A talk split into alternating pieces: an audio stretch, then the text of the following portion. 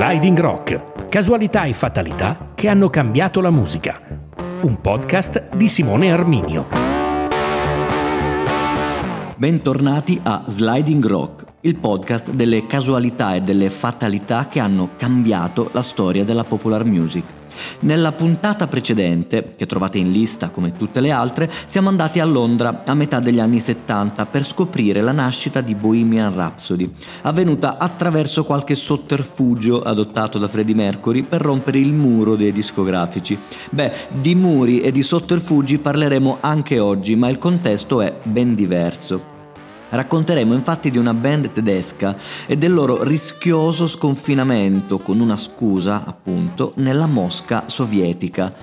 Andò bene e fu un evento epocale per la Russia e paradossalmente anche per l'Europa occidentale, perché contribuì a buttare giù un più celebre muro, quello di Berlino.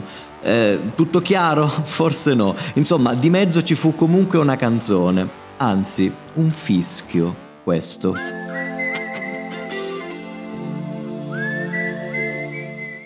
La storia di cui parliamo oggi è tutta racchiusa in un anno cruciale per l'Europa e per il mondo intero, è il 1989, 12 mesi che lasceranno impronte profondissime nella storia del mondo, soprattutto per una data, il 9 novembre di quell'anno, quando a colpi di pale, di picconi e di qualunque altro oggetto i tedeschi dell'est e quelli dell'ovest butteranno giù il muro di Berlino, decretando la fine della guerra fredda e dando avvio alla riunificazione della Germania. Germania. Colonna sonora di quei momenti scolpiti nella storia è una canzone che all'epoca dei fatti non era ancora stata pubblicata, eppure esisteva già Sarebbe uscita poi due anni dopo, nel 1991, diventando immediatamente l'inno della caduta del muro e della successiva dissoluzione dell'URSS, un brano immediatamente riconoscibile, soprattutto grazie a quel fischio che abbiamo sentito prima. La canzone è Wind of Change, il vento del cambiamento, e a pubblicarla sono i tedeschi Scorpions. Nei negozi arriverà ufficialmente il 21 gennaio 1991 per rimanerci a lungo, a lunghissimo. Venderà infatti la cifra record di 14 milioni di copie in tutto il mondo, uno degli album più venduti della storia. E dopo intere settimane passate in cima alle classifiche di Germania, Stati Uniti, Inghilterra e molte altre nazioni, eh, vincerà a dischi d'oro e uno di questi, assieme ad una parte infinitesimale del guadagno per il brano, a un certo punto il cantante, Klaus Meine, e altri membri della band lo porteranno in dono a Mosca, là dove tre anni prima tutto era cominciato così.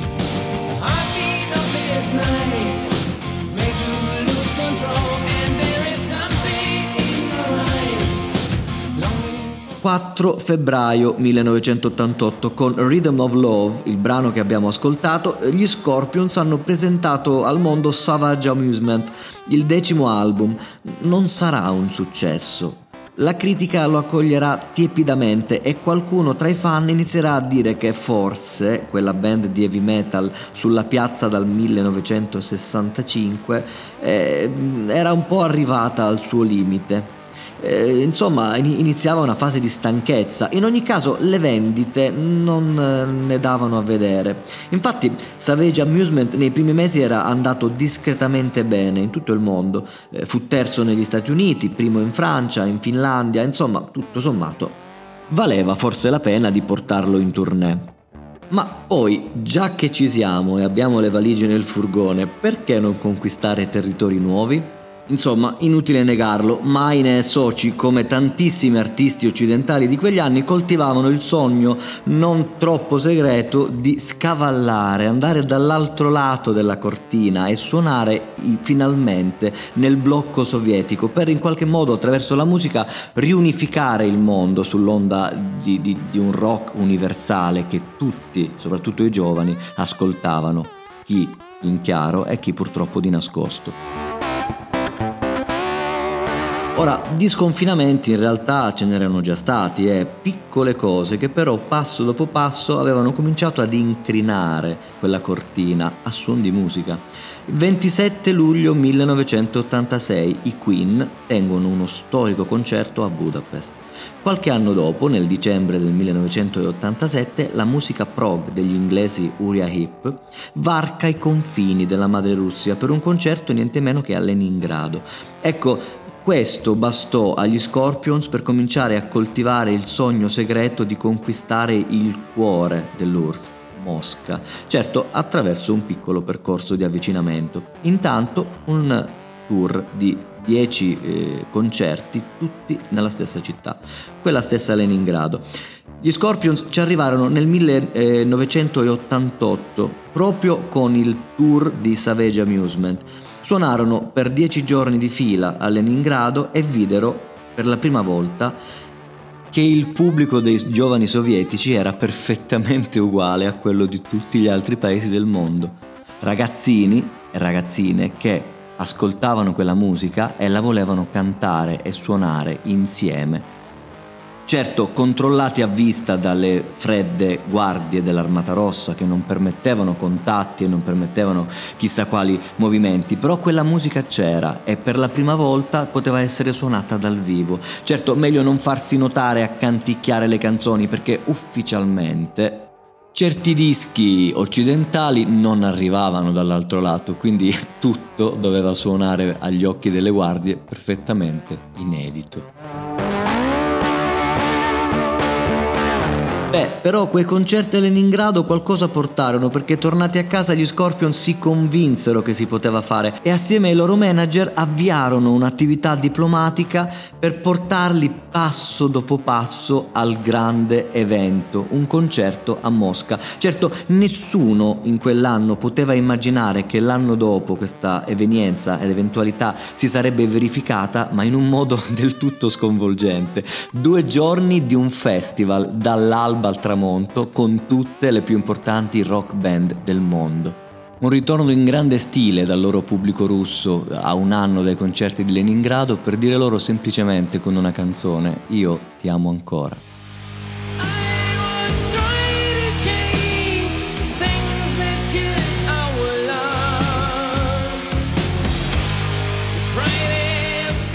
Conquistare Mosca, dunque avvenne esattamente l'anno dopo e in un modo pazzesco, con un concerto, anzi un concertone di due giorni, due giorni di musica di rock occidentale nel cuore dell'inviolabile città degli zar e dei segretari di partito.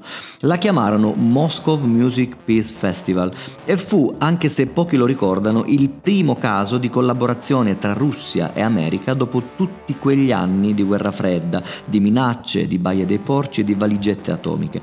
L'obiettivo sulla carta era nobile e condiviso da tutti, portare avanti una sensibilizzazione contro l'uso di droghe e l'abuso di alcolici e di certo non furono pochi a notare il controsenso di farlo chiamando a raccolta quelle rock band americane ed europee notoriamente famose per i loro eccessi.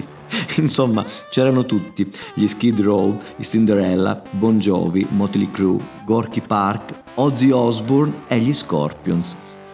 Fu una due giorni di musica occidentale di piena libertà, il primo concreto accenno di quella perestroica che così pervicacemente fu voluta da Mikhail Gorbachev e alla fine gli scoppiò in mano, finendo per travolgerlo. Ma questo, al momento del concerto, no, non si poteva prevedere.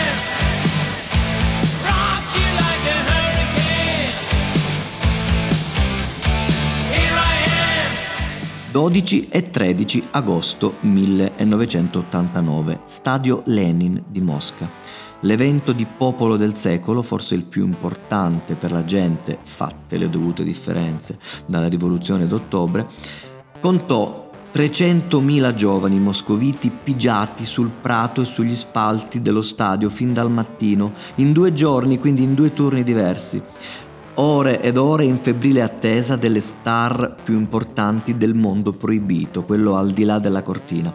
Durante il nostro soggiorno a Mosca, avrebbe ricordato poi Klaus Meine, si sentiva una nuova energia in quei giovani sovietici. Era come se volessero essere parte del resto del mondo e questo mi ha motivato a comporre la canzone che poi nel settembre del 1989 è arrivata quasi per caso ne parliamo tra un po'. Intanto torniamo a quel 12 di agosto. I primi a entrare nello stadio, con il sole ancora alto, sono i Bon Jovi per dare avvio alla giornata.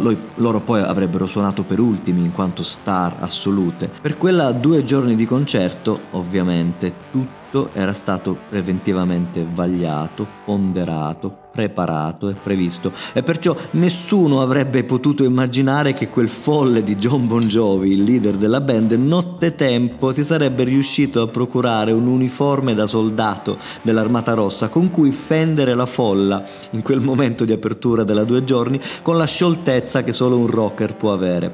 L'Armata Rossa, quella vera, lo lascerà passare e questo, per i 100.000 giovani moscoviti assiepati, fu l'inequivocabile segnale che qualcosa, qualche forma di rara concessione in quella magica serata si sarebbe potuta tentare.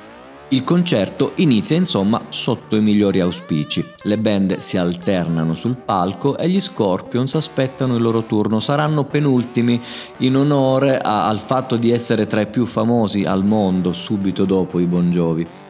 La fortuna per noi è che di quella serata esiste facilmente reperibile sul web la registrazione integrale e così chi vuole può guardare quei momenti e gustarsi quegli attimi di libertà, quella musica e quei volti e gli eventi anche piccoli, minuscoli che hanno caratterizzato quel fantastico, straordinario momento di libertà moscovita.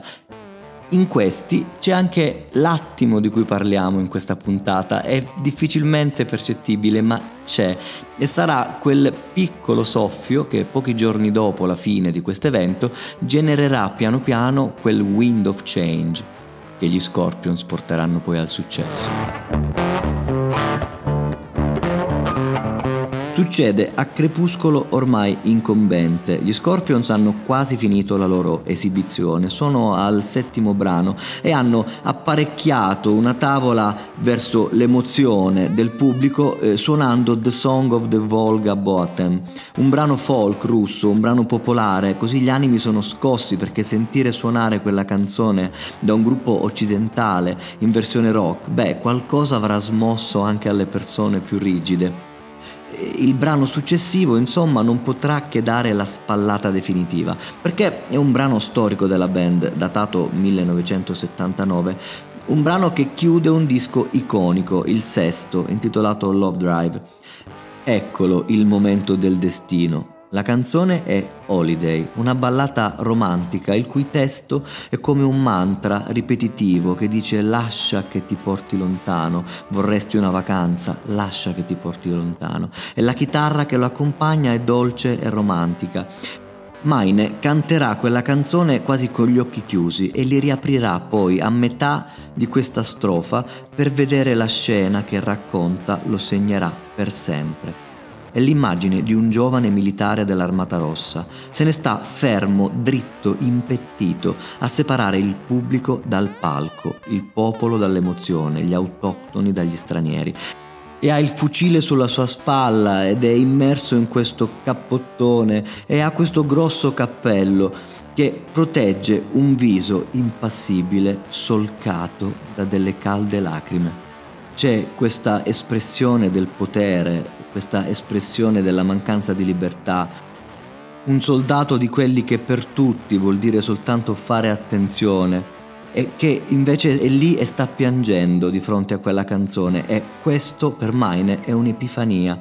È come se ogni lacrima liberasse un pezzetto delle costrizioni di quel popolo, dei soprusi, delle privazioni, come se si potesse davvero lasciarsi andare, farsi portare lontano in vacanza da quel gruppo di tedeschi vestiti in modo strano che sanno di libertà, perché di libertà, in fondo, tutti in quel momento capiscono che è ora. Let me take you far away. You'd like a holiday. Il concerto finirà, la notte dopo si replicherà e poi gli Scorpions, come gli altri gruppi, torneranno a casa. Torneranno in Germania, a Berlino, ma nella mente di Klaus Meine rimarranno scolpite quelle lacrime e quelle parole di quella canzone, gli rimbomberanno negli occhi e nella testa per giorni, a far da sfondo e da colonna sonora a un precipitare di eventi e di attivismo, ad un vento di cambiamento che pochi mesi dopo avrebbe dimostrato tutta la sua potenza. Eh, si sentiva, racconta Maine, si sentiva benissimo in quei giorni che la guerra fredda stava per finire e che sarebbero inevitabilmente caduti tutti i muri per avviare una nuova fase di fratellanza mondiale.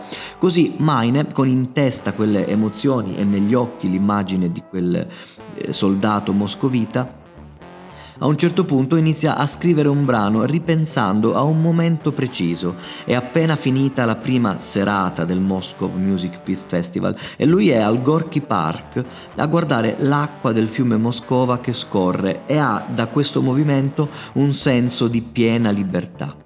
Così, a un certo punto, colto dall'illuminazione, si siede e scrive le strofe che poi diventeranno il cuore di Wind of Change. I follow the Moscow down the Gorky Park listening to the wind of change. Il resto viene spontaneo, strofa dopo strofa. Il mondo si sta chiudendo e tu ci hai mai pensato che potremmo essere così vicini come fratelli? Il futuro è nell'aria, lo sento ovunque. Sto soffiando con il vento del cambiamento e allora portami alla magia del momento in una notte di gloria dove i bambini di domani sognano. Ecco, finito il testo, Maine lo porta al chitarrista della band Mattias Jab che l'ascolta e si fa ispirare. Nasce in quel momento l'alchimia di parole e di chitarra che tutti così ben conosciamo.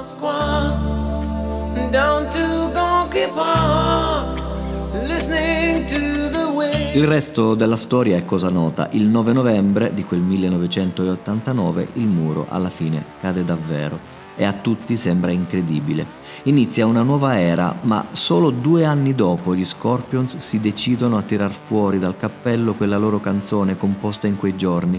Un brano quasi dimenticato, tenuto da parte, non ritenuto valido, che però subito dopo essere stato pubblicato diviene immediatamente l'inno di, quel di quella nuova era il brano ha un successo straordinario, tant'è che si diceva il solo singolo vende 14 milioni di copie e cambia la vita di una band che solo pochi mesi prima sembra ormai finita. Allora c'è bisogno di tributare qualcosa a quel magico momento di quel 1989 in cui tutto è cominciato. Nel 1991, a metà dell'anno, Maine e gli altri Scorpions decidono di voler restituire qualcosa a Mosca e a quelle lacrime di una guardia che hanno, dettate dal caso, inventato il loro nuovo successo.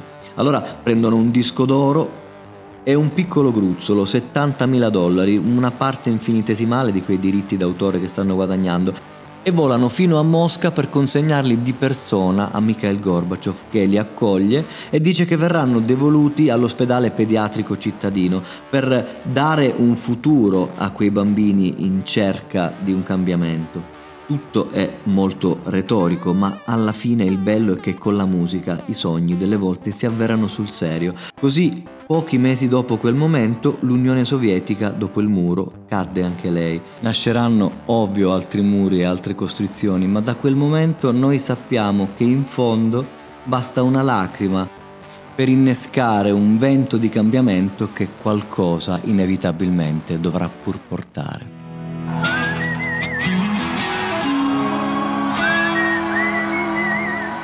Questo era Sliding Rock, il podcast delle casualità e delle fatalità che hanno cambiato la storia della popular music. L'appuntamento è per venerdì prossimo con un'altra storia. Ciao!